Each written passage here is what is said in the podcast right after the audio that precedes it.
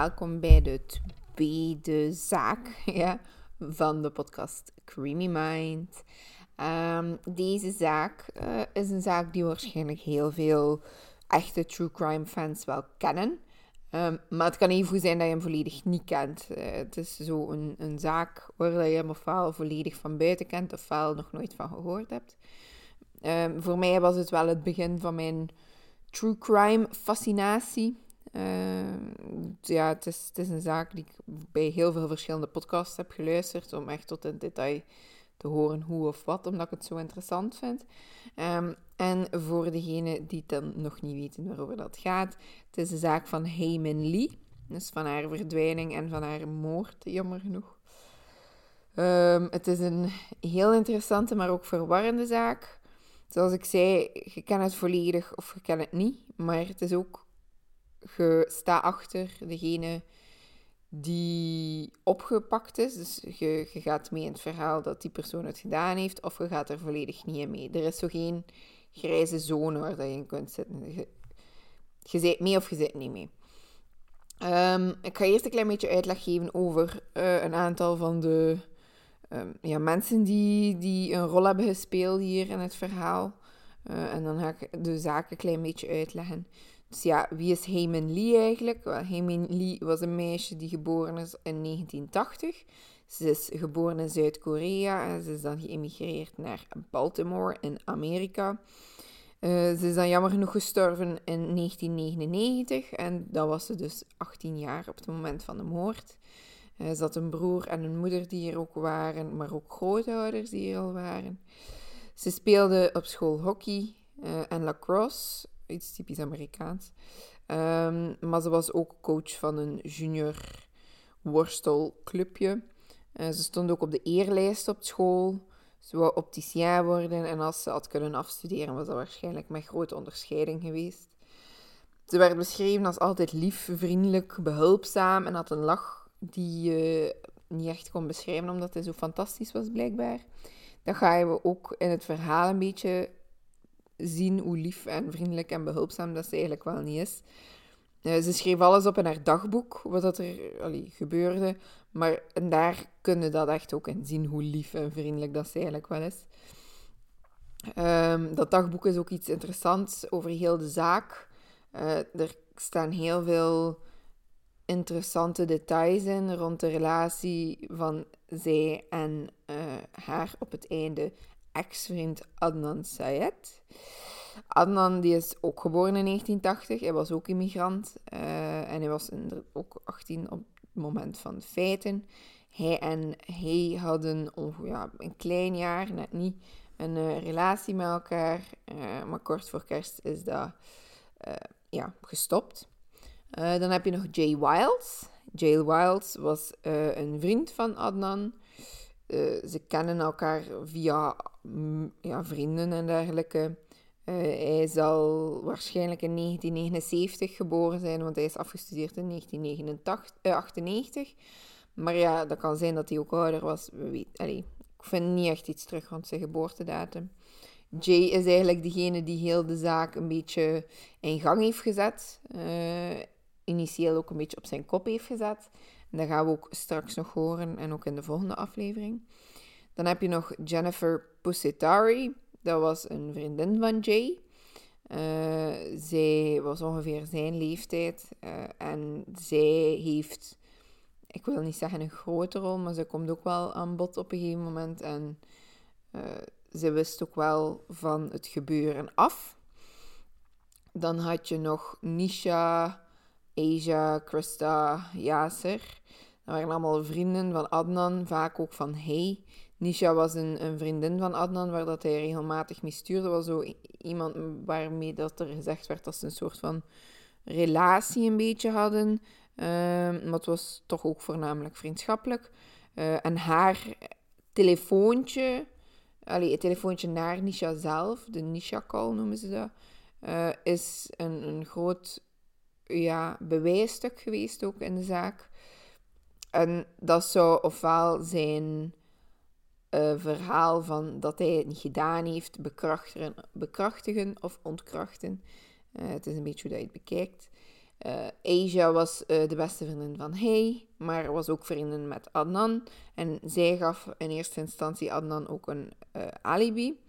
Gaat dan nog Christa, dat was ook een vriendin van zowel hij als Adnan. En Yasser was een vriend, een vriend van Adnan zelf. Zij gingen samen naar de moskee ook. En dan had je nog Don Kleindienst. Hij was de nieuwe vriend van hij. Dat was een collega uh, in de job dat ze deed.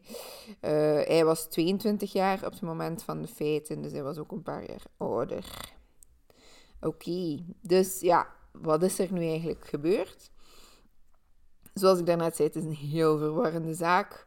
Als je echt tot in detail meegaat, moet je soms echt bijvoorbeeld aflevering van bijvoorbeeld Serial. Ze hebben er een heel seizoen over gemaakt, Undisclosed ook als je echt volledig wil mee zijn, moet je het bijna vijf keer beluisteren om alles echt op een rijtje te kunnen zetten. Um, omdat zo, ja, je weet niet goed wat feiten zijn. De getuigenissen, allee, de getuigen zelf weten ook niet 100% wat dat feiten zijn. Omdat er toch een periode zat tussen de vermissing van hij en wanneer dat iedereen het wist. Dus iedereen moest wat nadenken. Uh, en ook de getuigenis van Jay zal voor heel veel verwarring zorgen in het verhaal. Niet, al, niet per se in het begin, maar gewoon naarmate de tijd vordert. Maar dat leg ik straks wel uit. Dus ja, wat is er nu specifiek gebeurd? Um, op januari, eh, in januari, de 13e 1999, vertrekt hij naar school, zoals gewoonlijk. Ze wordt daar gezien door verschillende schoolgenoten en het was eigenlijk een vrij normale schooldag.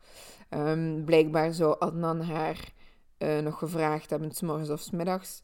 Ik zie verschillende dingen. Zou haar gevraagd hebben of dat hij, of dat hij mee mocht rijden met haar en dat ze hem thuis afzetten. Uh, en ze had gezegd dat dat oké was. Om 2 uur 15, want ja, in Amerika zijn scholen dus gedaan tussen 2 uur en 2 uur 30, een beetje te zien waar. Um, rond 2 uur 15 was school gedaan, is ze naar haar auto gegaan. Um, rond 22 wordt ze nog gezien door Becky, een schoolgenote. Becky vertelt dat uh, hij tegen Adnan aan het vertellen was dat ze hem toch geen rit kon geven, zoals dat ze beloofd had die dag, omdat ze nog andere plannen had. Uh, maar hier is het al een beetje tricky, want Becky zelf weet niet meer of dat ze hij het tegen Adnan heeft horen zeggen dat ze haar afspraken niet kon nakomen, of dat hij het tegen haar zei dat ze niet konden afspreken omdat ze iets anders had te doen. Uh, wat was dat andere dat ze moest doen? Ze zou haar uh, nichtje van school moeten halen en thuis afzetten. Uh, dat was om 3 uur 15 dat ze dat moest doen. Kort daarna is ze dan nog gezien aan een snackstand door de vrouw die de snackstand uitbaat. Maar hier wordt het al wat moeilijker. In het begin kwam het verhaal dat er een box, boxmatch worstelmatch, excuseer, een worstelmatch was uh, om 17 uur, dus om 5 uur. En dat ze daar naartoe ging voor uh, haar team aan te moedigen en dergelijke en te coachen. Maar naarmate dat de tijd vorderde, bleek dat die match toen niet plaatsvond. Maar dat dat eigenlijk al 5 januari was. Dus een paar weken, alleen een week ervoor of twee weken. Um, en in het nieuwe verhaal moet ze haar nichtje thuis afzetten, wacht ze en heeft ze om 18 uur uh, een, uh, haar werk die begint. En dat zou tot 10 uur duren, s'avonds. En daarna zou ze afspreken met haar nieuwe vriend Ton, dus met haar collega slash boyfriend.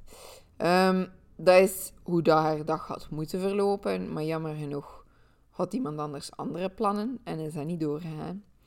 Hij wordt volgens uh, ooggetuigen nog het laatst gezien rond drie uur, maar ze gaat haar nichtje nooit gaan ophalen.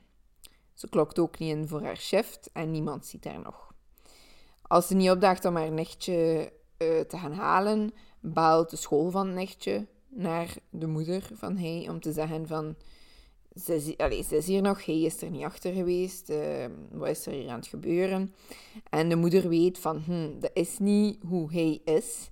Hij is altijd heel punctueel, heel correct. Rebels is ze wel langs de ene kant, dat ga je ook een beetje horen aan het verhaal, maar niet op die manier.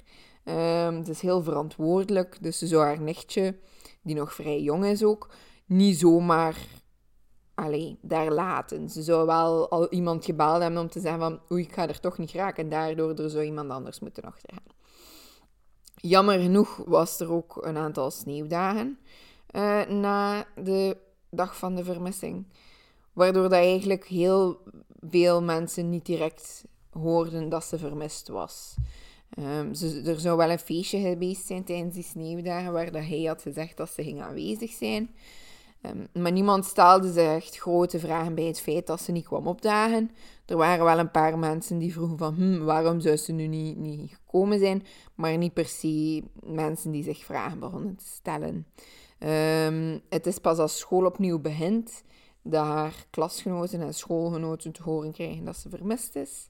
En jammer genoeg wordt ze een kleine maand later, op 9 februari, teruggevonden in Leakin Park.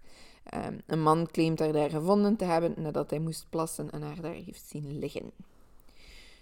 Nu wil ik wel eventjes teruggaan naar de relatie die hij had met Adnan, omdat dat toch ook wel een, een grote rol speelt in uh, ja, het hele verhaal eigenlijk. Zeker ook in de motieven die achteraf worden gegeven. Um, dus ze kennen elkaar al sinds het lager onderwijs. Ze hebben altijd samen in de klas gezeten. Ze hadden dezelfde groepen, gelijk Asia bijvoorbeeld. Um, en ze beginnen dan een soort van relatie op 1 april. Dat is dan volgens het dagboek van Hey. Hey dag, Hey's dagboek toont ook wel echt aan hoe, hoe haar leven verloopt. En het toont ook echt dat ze een echt typisch tienermeisje is. Die zo een beetje aan het rebelleren is, een beetje vastzit met zichzelf. Uh, maar dat ze, en dat ze ook toch wel wil trouw blijven aan haar familie. En dat is een beetje moeilijk voor haar. Um, haar quote in het begin van haar boek is, is leuk en toch wel eng in mijn ogen. uh, ik zal ze beetje uitleggen waarom. Dus de quote is: This book is open for those whose heart is innocent. If you feel any guilt reading this, then you should stop. The book is full of, of my experiences. This may make you angry, sad, happy, mad, or even cry. So do enter at your own risk, dedicated to those who I love and love me back. Do love and remember me forever, since I'll always love you all.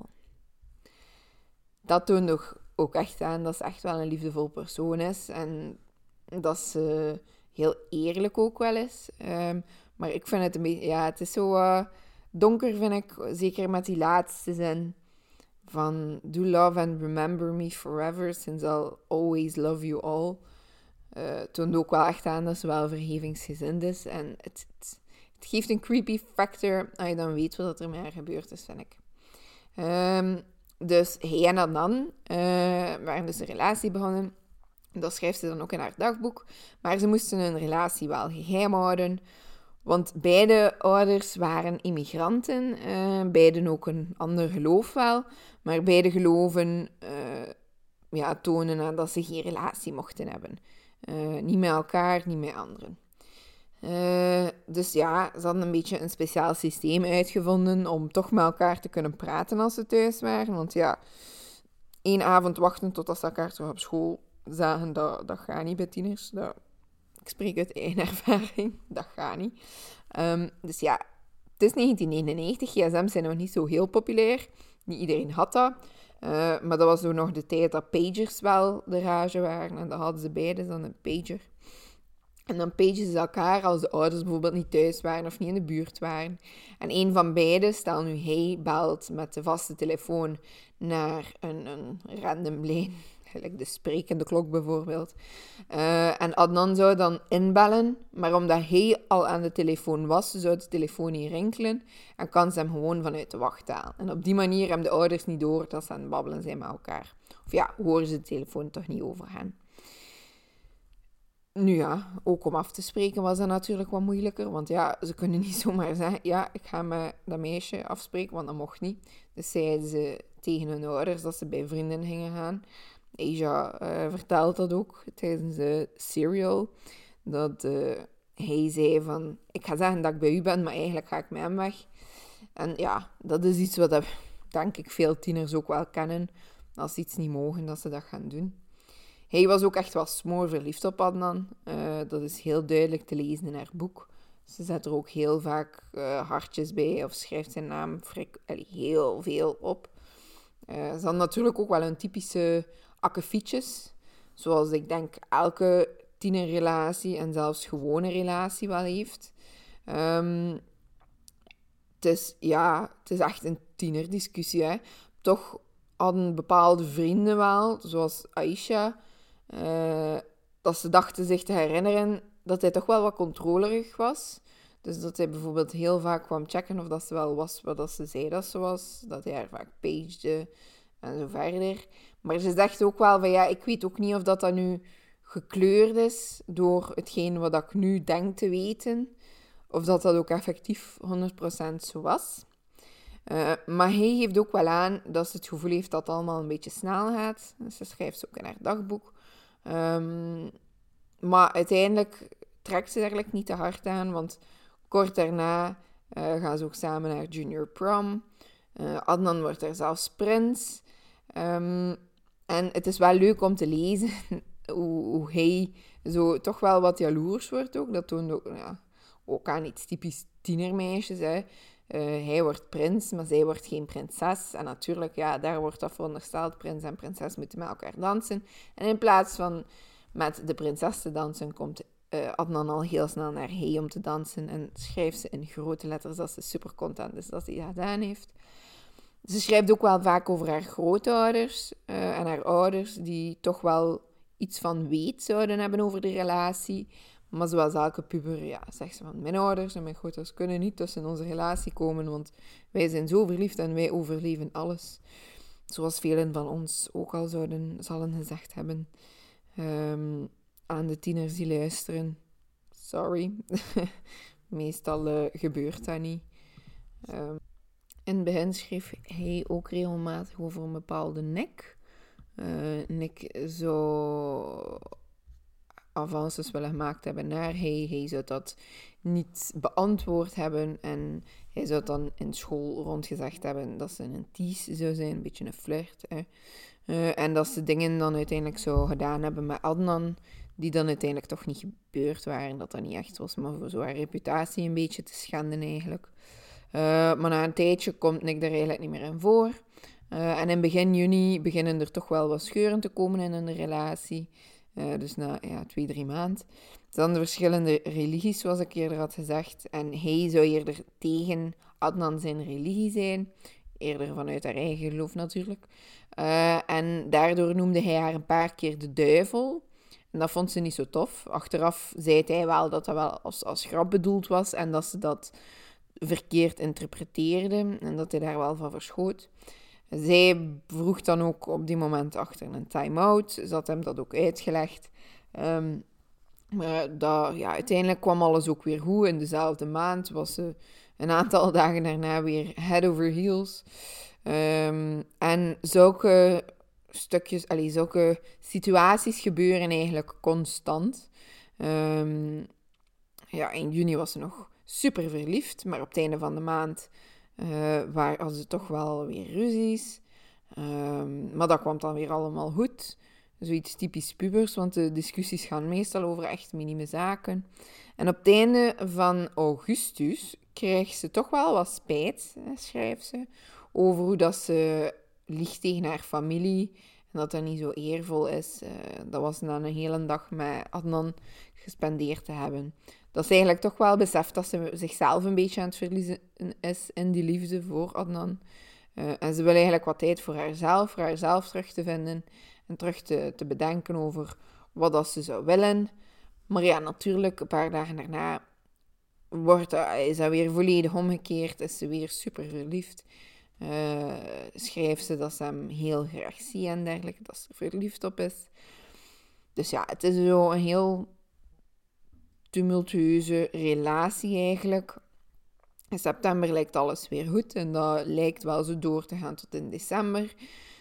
En in december komt eigenlijk alles op zijn kop een beetje te staan voor hij. Um, ze schrijft dat als ze haar ogen toedoet, dat ze wel nog altijd haar, uh, haar baby ziet, gelijk dat ze het altijd zegt, dan heeft ze het op Adnan.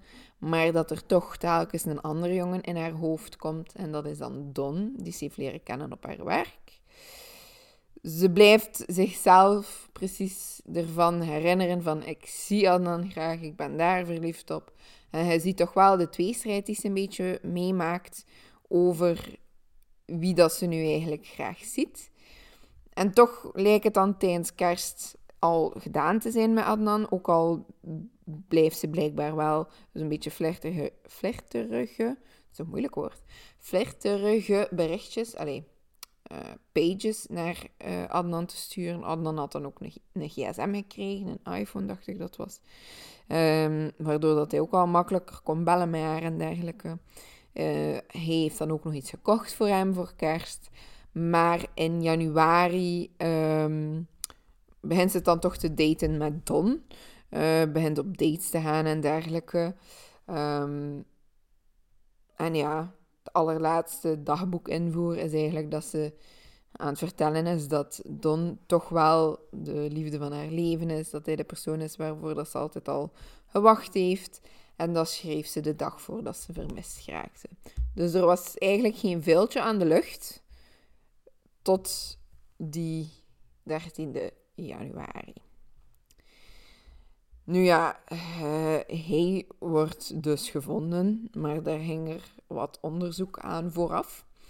Uh, dus ze wordt vermist, de 13 januari. Haar ouders rapport, allee, haar moeder rapporteert haar vermist.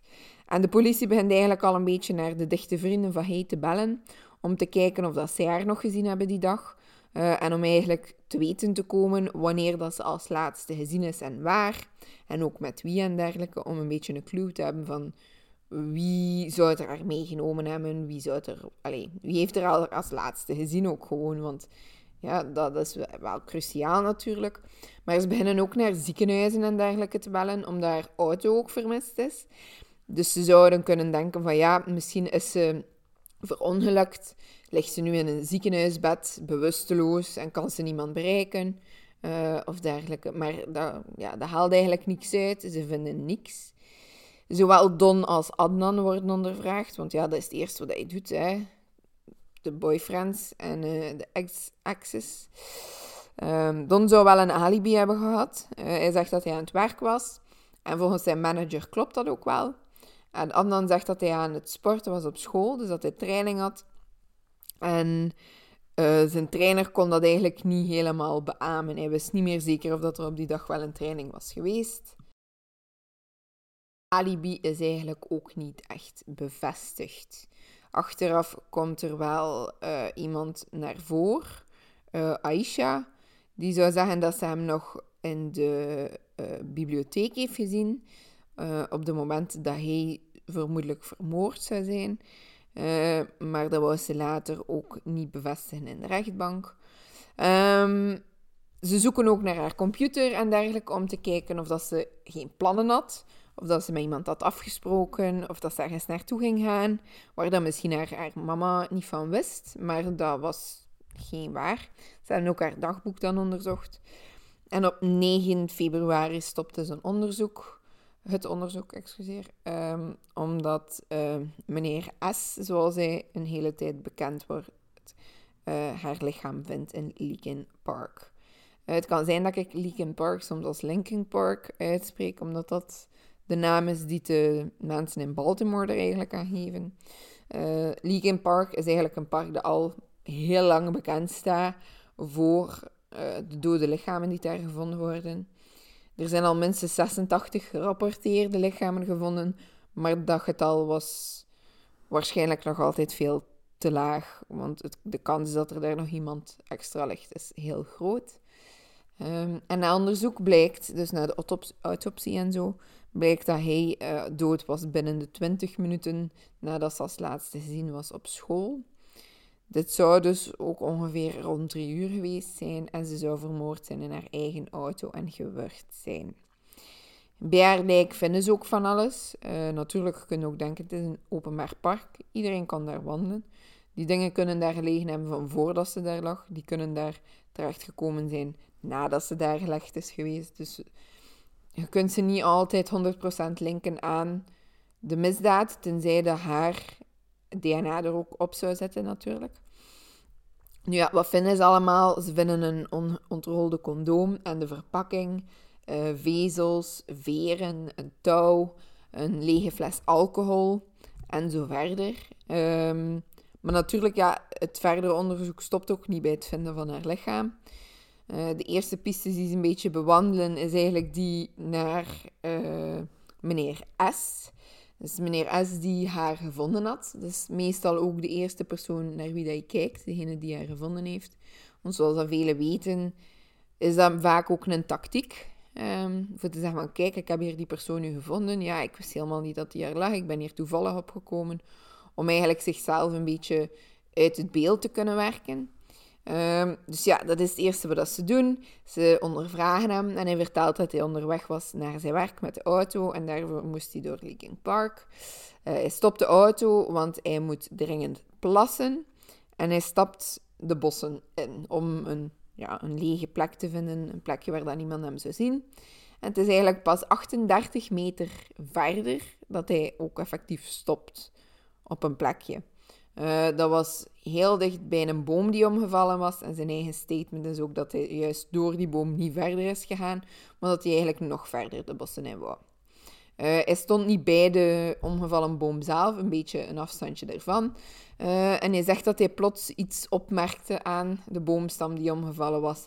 En hij dacht dat hij een voet zag. Nu is daar dan direct ook weggegaan. Hij heeft dan ook niet geplast. Uh, natuurlijk, ja, dat kan een beetje van de shock zijn van wow, ik heb net een, een, lichaam gevonden. Maar hij gaat dan eerst naar zijn werk om te gaan werken. En na zijn werk, waar dat hij dan ook effectief plast, uh, na zijn werk gaat hij naar het politiekantoor en oké, ja, chapeau, hij meldt dat hij denkt een lichaam gevonden te hebben. Zij zegt dat hij ook niet verder echt gekeken heeft, maar dat hij een voet zag en direct wist, dit is het. Um, ja, het is, een, het is een beetje ook een vreemde man. Ze kijken dan naar zijn criminele historie en eigenlijk is dat ook geen, uh, geen poper. Allez, geen clean slate, ik zal het zo zeggen. Um, en dat speelt natuurlijk ook niet echt in zijn voordeel. Hij was uh, een gekend striker, dus die zich volledig uitkleedde en gewoon naakt door de dingen liep. Um, en de theorie daar rond ga ik dan ook in deel 2 nog verder uitlichten. Um, maar uiteindelijk komen ze eigenlijk op het andere spoor. Dus meneer S was eigenlijk de hele tijd verdachte nummer 1. Maar dan interviewen ze Jay. En Jay komt met een uh, volledig nieuwe verklaring, die eigenlijk alles een beetje op zijn kop doet staan. Jay wordt dus ondervraagd door de politie en Jay zegt dat Adnan uh, de dader is en dat hij medeplichtig was eigenlijk. Um, dus Jay vertelt wel verschillende verhalen. In grote lijnen blijft het wel hetzelfde, maar zijn eerste verklaring was dat hij uh, die ochtend met Adnan in de auto zat, dat hij Adnan naar eh, school bracht met Adnan zijn auto. En dat in die auto dat Adnan zou gesteed hebben dat hij, um, dat hij wou vermoorden. Um, en dat hij hem ging bellen als hij uh, hem moest komen ophalen. Dus hij gaf de auto mee met uh, Jay. En toen gaf hij daar eigenlijk geen reden voor. Uh, hij gaf ook zijn telefoon mee. en in eerste instantie gaf dat wat de indruk dat dat was om zijn alibi een beetje te versterken. Uh, maar achteraf blijkt daar een hele andere eh, redenering voor te zijn. Hij moest wachten, zegt hij, op een telefoontje rond 3 uur, 3 uur 30. Um, ehm, en hij doet dat. Hij gaat uh, naar Jennifer's huis. Hij speelt daar wat videospelletjes met de broer van Jennifer. En rond 3 uur 45 zou het zogezegde come and get me telefoontje geweest zijn waarin de Adnan zegt dat hij moest komen halen bij Best Buys. Dat is bij het winkelcentrum. Dat is een winkelcentrum waar dat hij en Adnan heel vaak naar de parkeerplaats gingen om ja, met elkaar op te spreken.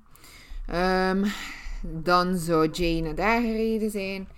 Uh, hij zei dat hij Adnan daar zag staan met handschoenen, rode handschoenen aan. En hij is hem dan uiteindelijk gevolgd naar de auto waarmee de, uh, ja, waar de Adnan bij was. En hij deed daar de koffer open en Jay zou Hayes lichaam daar gezien hebben. Ze zouden dan samen met beide auto's naar een andere locatie gereden zijn. Jay met Adnan's auto en Adnan met Hayes' auto. Wat dat dan uiteindelijk Hayes' auto blijkt te zijn. Ze rijden samen naar een andere locatie. Daar roken ze wiet. Uh, en daar zou Adnan dan de auto van Hay hebben geparkeerd. En zouden ze samen met Adnans auto dan richting school zijn gegaan om naar uh, zijn atletiektraining te gaan. Jay haalde hem dan op, uh, terug na, uh, na de training. En dan zouden ze de auto van Hay terug gaan halen zijn om dan naar Leaking Park te rijden om Hay te begraven. Hij zegt dat hij daarna naar Jennifer heeft gebeld om hem aan Westview Winkelcentrum, dus het winkelcentrum waar dat Best Buy ook is, om hem daar te komen halen. Uh, en als hij in de auto zit met Jennifer, vertelt hij het verhaal. Dus dat stuk blijft eigenlijk een beetje allemaal gelijk. Alleen in grote lijnen dan toch. Maar het is dan voornamelijk de momenten daarna, als ze bewijzen beginnen te vinden, dat zijn verhaal uh, verandert. Nu, Jay kon wel de auto van hij aanwijzen. Dus hij kon zeggen waar dat hij stond. En daar hebben ze hem dan ook gevonden. Uh, ze hebben daar gezien dat de, uh, allez, de ruitenwisser kapot was. Um, wat wel raar was. En ze hebben daar van alles en nog wat van hij gevonden. In de rechtszaak tegen Adnan, want ja, Adnan wordt dan opgepakt omdat ja, Jay zegt dat hij het gedaan heeft, dat hij haar vermoord heeft. Hij wordt opgepakt uh, en er komt een rechtszaak. Daar verklaart Jay weer een nieuw verhaal. Uh, hij zegt dat het die dag zijn vriendin zijn verjaardag zou geweest zijn en dat hij aan Adnan had gezegd dat hij nog een cadeautje wou kopen voor haar. En dat was dan ook de reden dat hij die dag met de auto van Adnan reed, zodat hij die inkopen zou kunnen doen. Hij had ook de gsm van Adnan bij, omdat Adnan hem dan zou kunnen bellen om hem op te halen, aangezien dat hij met zijn auto reed, wat dan niet zo normaal klinkt. Hij zegt uh, dat, dat ze smiddags dan nog hebben afgesproken, samen iets hebben gegeten. En dat het toen pas was dat Adnan in de auto zei, na een, een klein gesprek over relaties en dergelijke, dat hij hem eigenlijk echt wel gekwetst had en dat ze onrespectvol was geweest tegenover hem en dat hij dat eigenlijk niet kon verdragen en dat hij haar zou willen vermoorden. Nu, Jay had er niet zo hard aan getrokken, omdat ze, ja, hij was kwaad. Dus hij dacht niet dat hij dat echt ging doen. Uh, maar Adnan had hem dan gezegd dat hij een ritje zou vragen aan hij om naar huis te gaan. En dat hij hem rond 3 uur 30, 3 uur 45 wel zal bellen om hem op te halen. Uh, hij gaat dan naar Jennifer's huis, maar Jennifer blijkt daar dan niet te zijn in deze versie, maar haar broer wel. En haar broer zegt dat ze dan wat games hebben gespeeld. Uh, en dat hij uh, dan ook had gevraagd of dat hij mee wou gaan achter een cadeau. Want dat had hij dan uiteindelijk ook nog niet gedaan. Dus hij heeft dan de hele dag met die auto rondgereden voor niks eigenlijk. Uiteindelijk komt Jennifer wel thuis. Uh, en Adnan zou eigenlijk moeten gebeld hebben om 3 uur 45. Maar hij belt maar niet. Dus Jay beslist van haar een vriend te gaan, Jeff. Jeff is op dat moment niet thuis en kort nadat hij bij Jeff toegekomen is, krijgt hij dan uiteindelijk wel het telefoontje, het uh, come and get me telefoontje van Adnan. Hij rijdt naar uh, de Best Buys aan de payphone waar de Adnan van gebeld had. En hij verklaart dat hij rode wollen, dacht ik, of katoenen handschoenen aan had. Uh, maar als je dan naar de, het transcript kijkt van heel het, het ja, het, het, onderzoek en naar wat dat er in de rechtszaak is gezegd geweest, zie je wel dat dat echt wel in zijn hoofd gestoken is. Dat dat niet per se iets is wat jij zo aan gedacht hebt dat dat katoenen handschoenen waren of dergelijke. Uh, Adnan zou dan gezegd hebben tegen hem om naar de auto, even het merk gezegd, maar oeps, uh, naar een bepaalde auto te rijden op de parking en Adnan stapt daarachter. Um, Uiteindelijk blijkt dat dan Hayes auto te zijn. Eenmaal bij die auto vraagt Adnan blijkbaar ook heel energiek en opgewekt van en zij klaar, zij klaar, zij klaar om te zien wat, hè, wat er in de koffer zit. En hij doet de koffer open. In de rechtbank verklaart Jay dan ook dat hij uh, een meisje in de koffer zag liggen. En dat hij dan direct kon herkennen dat het hij was, blijkbaar. Omdat hij zegt van ja, ik herkende de outfit die ze aan had, want ze had dat dan nog een keer gedaan. En daardoor kon ik weten dat dat hij was. Wat ik een heel rare verklaring vind. want hij zegt ook dat haar gezicht naar beneden lag. Um, en hij kon ook enkel nog het stukje van haar nek zien en daaraan zag hij dat ze blauw was. En ook, ja, ze bewoog niet meer. Dus hij was er direct ook van overtuigd van, oké, ze is hier dood. Daarna zegt hij dat Adnan um, hem zei van hem te volgen. En ze rijden samen naar een andere locatie. Hier zouden ze dan toch geen wiet gesmoord hebben, maar zou Adnan Hayes auto dan uiteindelijk geparkeerd hebben en achter het stuur van zijn eigen auto gekropen zijn. Daarin zou hij wel gezegd hebben dat, ze, dat hij wiet wou kopen, dat hij zin had om te smoren en dan zouden ze een heel tijdje rondgereden hebben om iemand te vinden die uiteindelijk wiet had. Uh, daarna zijn ze dan naar school gereden, waar dat hij zijn uh, training had. En Jay zegt dat hij binnen het half uur eigenlijk al baalde van kom je maar terug ophalen. Wat dat toch wel vreemd is. Jay komt hem dus halen. Ze rijden samen naar Jeff's huis. En tijdens die rit zegt um, Adnan dat hij eigenlijk niet... Dat hij langs de ene kant dat hij het niet leuk vond voor dat te doen, maar dat ze het wel verdienden en hoe dat ze hem behandeld en vernederd heeft.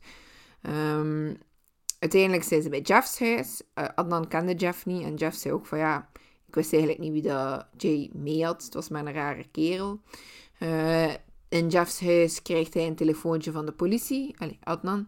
Uh, en daarin verklaart hij dat hij hem, haar niet meer gezien heeft sinds school. En hij begon daardoor eigenlijk echt wel te panikeren. En allee, was hij heel argwanend en hij wou dan vertrekken. Uiteindelijk zijn ze weggegaan en zijn ze naar Jay's huis gegaan. Um, en daar vroeg Adnan dan ook aan Jay om te helpen om Hayes lichaam weg te werken. Ze gaan dus ja, naar de auto ze, van Hay. Ze rijden samen naar Linkin Park. En daar uh, paged Jay Jen om te zeggen dat hij later gaat zijn, want ze hadden afgesproken in deze versie. Ze zouden om 7 uur samenkomen, maar ja, het was 7 uur en ze moesten Hayes lichaam nog begraven. Dus dat hij gestuurd dat hij later ging zijn. Um, dus ze begraven samen het lichaam eigenlijk. Allee, Jay zegt dat Adnan had gevraagd voor haar lichaam mee te helpen uitladen uit de auto, maar dat hij dat geweigerd heeft, omdat hij, ja, dat, dat vond hij echt niet, niet kunnen. Dus, ja, oké. Uh, maar blijkbaar zou hij dat wel geholpen hebben voor haar deels een beetje te begraven. Uh, de schoppen die ze gebruikte waren ook de zijne. Uiteindelijk uh, neemt Adnan de auto van hij en parkeert het tussen bepaalde auto's op een andere plek. Om toch die argwaan niet te wekken. En hij komt terug bij zijn eigen auto en hij zet Jade dan ook na nog een lang stuk rijden af bij zijn eigen thuis. Uh, daar spreekt hij dan terug af met Jen. Uh, Jen komt hem ophalen en als ze in de auto zitten, zegt hij dat hij geen details heeft verteld, maar dat hij wel heeft gezegd: I didn't kill Hay. Dus dat hij, uh, dat hij Hay niet vermoord had. Um, Jay zegt dat hij meewerkte met Adnan en dat hij deed wat hij vroeg, omdat hij er bang van was. Um, en dat hij toch wel serieuze dingen kan doen. Maar het rare daarin is, is dat hij dan de dagen daarna wel meegaat met Adnan naar bijvoorbeeld dat feestje tijdens die sneeuwdagen. Maar ze worden ook daar samen gezien. En ze spreken ook nog af en dergelijke. En ik denk dan dat je dat niet zou doen met iemand waar dat je effectief echt bang van bent. Maar er is wel heel veel aan de verhalen, want het zijn echt meerdere, van Jay die niet kloppen. Uiteindelijk wordt Adnan na een tweede rechtszaak wel veroordeeld, want tijdens zijn eerste was hij uh, zogezegd vrijgesproken. Allee, ze konden niet tot een, een, conclusie komen daar, dus hij was vrij. Uh, maar tijdens de tweede is hij wel veroordeeld tot moord uh, en kreeg hij levenslang plus 30 jaar. Meer over die veroordeling, over Adnan, over Jay, over meneer S en eventueel andere mogelijke daders. Want in mijn ogen is dit niet helemaal een, onopgelost, uh, een opgeloste zaak. Um, ik ga ook meer vertellen in de volgende aflevering over de bewijzen. Die bewijzen dat Adnan het niet zou kunnen gedaan hebben. Ehm, en ook wat dat zijn... Het is een, een vriendin, of het was de zus van een goede vriend van hem, Rabia, die dan heel veel gedaan heeft om tot het punt te geraken waar dat ze nu zijn. En dat is dat hij toch zijn appeal heeft gekregen. Ehm, en dat hij eventueel zou kunnen vrijkomen. Uh, maar daarover ga ik veel meer vertellen tijdens het tweede deel. Uh, die donderdag dan uitkomt. En ik hoop dat je het nu toch een beetje interessant vindt. Wilde meer details en meer een diepere dive op heel de zaak, stel ik voor van toch Serial te beluisteren, het eerste seizoen. En ook Undisclosed. Uh, zij hebben ook een eerste seizoen daarover. En daar gaan ze echt ook dieper in op bijvoorbeeld het, telefoontje van Nisha. Um, over waar dat de, de gsm van Adnan allemaal zou gepinkt hebben. Wie dat er allemaal zou gebeld hebben. Ook over zijn alibi. Dus dat hij in de bibliotheek zou gezien hebben. En over de persoon die hem gezien heeft, die dan ook een, een, brief aan hem geschreven heeft in de gevangenis. Ik ga daar ook een klein beetje over uitweiden tijdens de volgende aflevering. Maar dus wilde daar iets dieper op ingaan, raad ik aan voor die twee seizoenen van die twee podcasts te beluisteren.